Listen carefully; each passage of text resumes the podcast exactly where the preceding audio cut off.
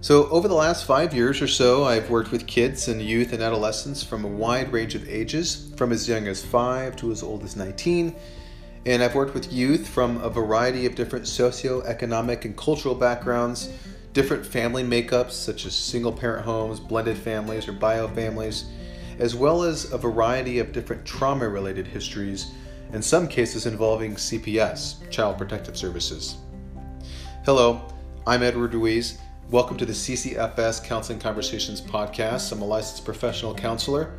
Here at the Counseling Conversations, we seek to tackle any and all problems of everyday living, offering counsel and encouragement from a Christian worldview. Today is episode one of a series titled Counseling for Children. And throughout this series, I'm going to be providing and answering a, a number of topics and questions such as how to determine if your child needs counseling, how to provide counseling for kids, how to integrate different modalities such as arts or books or music, and how to address parenting techniques and styles.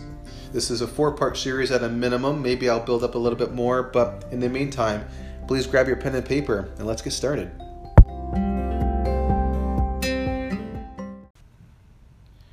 Thank you so much for staying tuned in here. Generally, I find working with kids to be quite fun because there is somewhat of a, an expectation and uh, anticipation on their part that not only will I be helpful to them, but they have somewhat of a predisposed confidence in me as a helper, and that's usually helpful to me. Um, but obviously, this isn't always the case. Some kids and adolescents they want nothing to do with counseling or the counselor, and in general, I can't appreciate this. Um, and it's usually this demographic of children that makes me wish more and more for a revival of local churches or parachurch ministries like Young Life or Focus, where struggling kids like these can be reached for the good. So, as I mentioned in the outtake there, um, I'm starting a brief series on counseling for kids, counseling for children. And being that I work with children in foster care and in my private practice, I just felt that it might be beneficial to share a few things that I've learned. And so, in this short series today, I'm going to be covering the topic how to determine if your child needs counseling how to determine if your child needs counseling. This is perhaps one of the most daunting questions that parents consider when they think and wonder whether or not their youth or the child needs needs some counseling. And since it's such a deep question, I will do the best that I can to go as deep as I can, um, but also stay as broad as I can. This isn't um, designed to be uh, extensively exhaustive or necessarily to speak to your specific situation. So, as I seek to answer the question, I want to provide three broad questions that you might be able to use as a filter in answering the question Does my child need counseling? And I will note too that you go ask a therapist up the street, as it were, and you might get a different filter, different different sets of questions. But um, within the world that I work in, these tend to be three generally running questions that we think about and ask ourselves whether or not a youth needs needs counseling. And so the first question is this: what are the current risk factors at play? Um, by risk factors, I simply mean anything and everything that can be construed as a safety concern for the child. It's not uncommon for youth and children, as even as young as 10 or younger, to have thoughts of death and dying, and they could be quite uh, graphic in their verbalizations about death and dying. This is known as suicidality. Um, some kids and some youth are cutting and so maybe you've found out that your child is cutting, or you found out that your child has pretty uh, intense thoughts about death and dying, and they wish to die, and that sort of a thing. Maybe somebody has already brought it to your attention, maybe a, a friend of yours, or somebody from the school, perhaps. So, um, after the the eminent risk factors have been assessed and, and addressed, documented perhaps in some way, eliminated and perhaps controlled if possible, then it would be prudent to consider finding a good family counselor who's able to conduct what's called a clinical interview. And in that interview, they'll help determine as best as possible any specific issues that may need to be addressed. So if you're a parent, try not to be discouraged if you're after the first clinical interview, there's a result for um, outside help, another referral. Um, I would say that that is better to have a therapist provide the best referral they can than to be even months into a counseling only to find out that the counselor either didn't really understand the issues, didn't really know how to help, or wasn't really qualified to support your family. Another way to think about that is, is you want to find the best match between the therapist and the child. And so don't be discouraged if you have to go to yet another person for more intakes and more uh, reviews. What are the current safety risk factors? That's question number one. Question two What are the true dynamics of the relationships in the home? Now, behind this question, I'm hoping that you'll see we're seeking to reveal the dynamics in the home which can shed light on the concerns themselves that a parent or a guardian may have when they're when they think their child may need counseling. And so I'll just give an example from everyday life. Sometimes depression in a child can just seem to spring up out of nowhere. But after a, number of sessions with a parent or with both the child and the parent, we discover that maybe mom and or dad do, are doing things that could inadvertently reinforce negative patterns. And so this could leave a child feeling helpless, feeling angry, feeling depressed, feeling anxious. And so on one hand, I do want you to say, hear me say that this isn't to be taken in an absolute sense. Um, that is to say that you're the cause, quote unquote, cause of the child's mental health concerns. It's not what I'm saying. But there may be cases where parents are saying things or doing things, their style of parenting might be exacerbating particular uh, vulnerabilities that a child may have. And so just thinking also about uh, the firstborn, secondborn dynamics. Sometimes a firstborn might be the go-getter, might be the confident and strong one, and say a secondborn, they may be more meek, meek and mild-mannered, uh, maybe a little bit more passive, as they, as it were.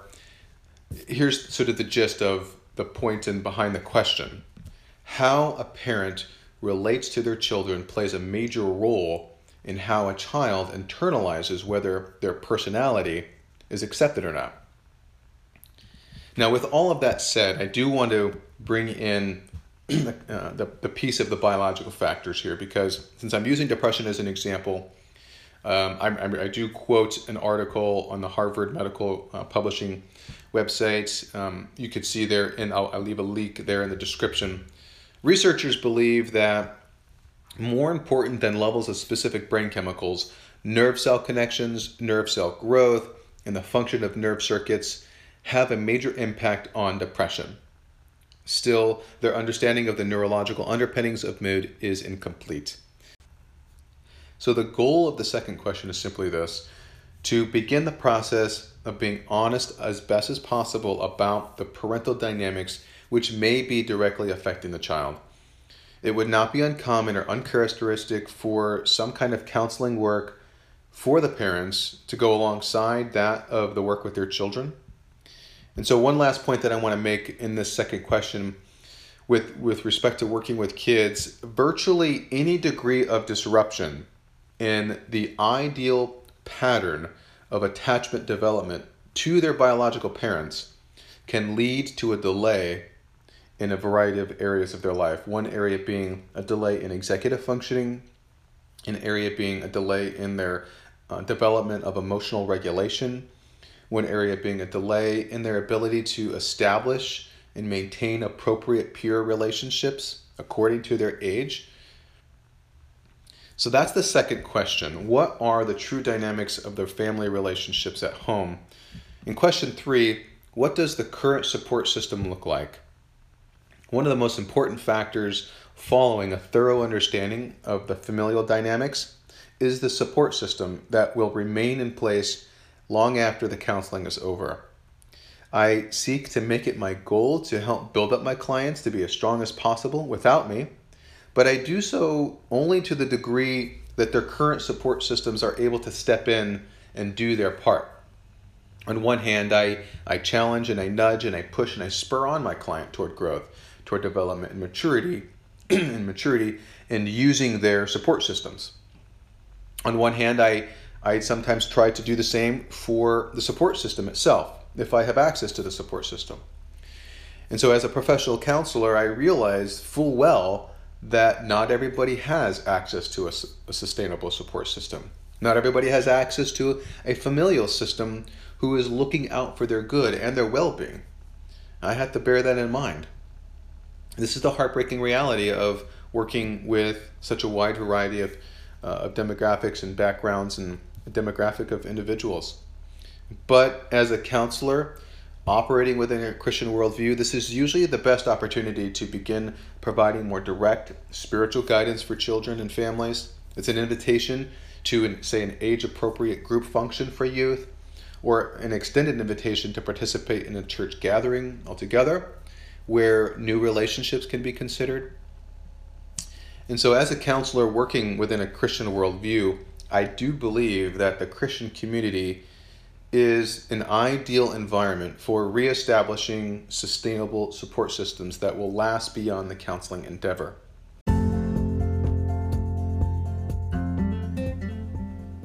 In closing, I want to just say that counseling children, teens, and adolescents is a great privilege. Children need help, and some of them need more than others. But when a Christian operating from a Christian worldview is able to stand in the gap and support and serve the youth in our community via counseling, I believe that we offer a bright and hopeful prospect for future kingdom building that can begin in the most unlikely of places. Thank you again for listening to the CCFS Counseling Conversations podcast. If you want to know more about Christian Counseling Family Services, you can visit our website at ccfamilyservices.com. Please stay tuned for the next episode in this in this series where I tackle the question how to provide counsel for kids. Thank you so much and I look forward to connecting with you next time.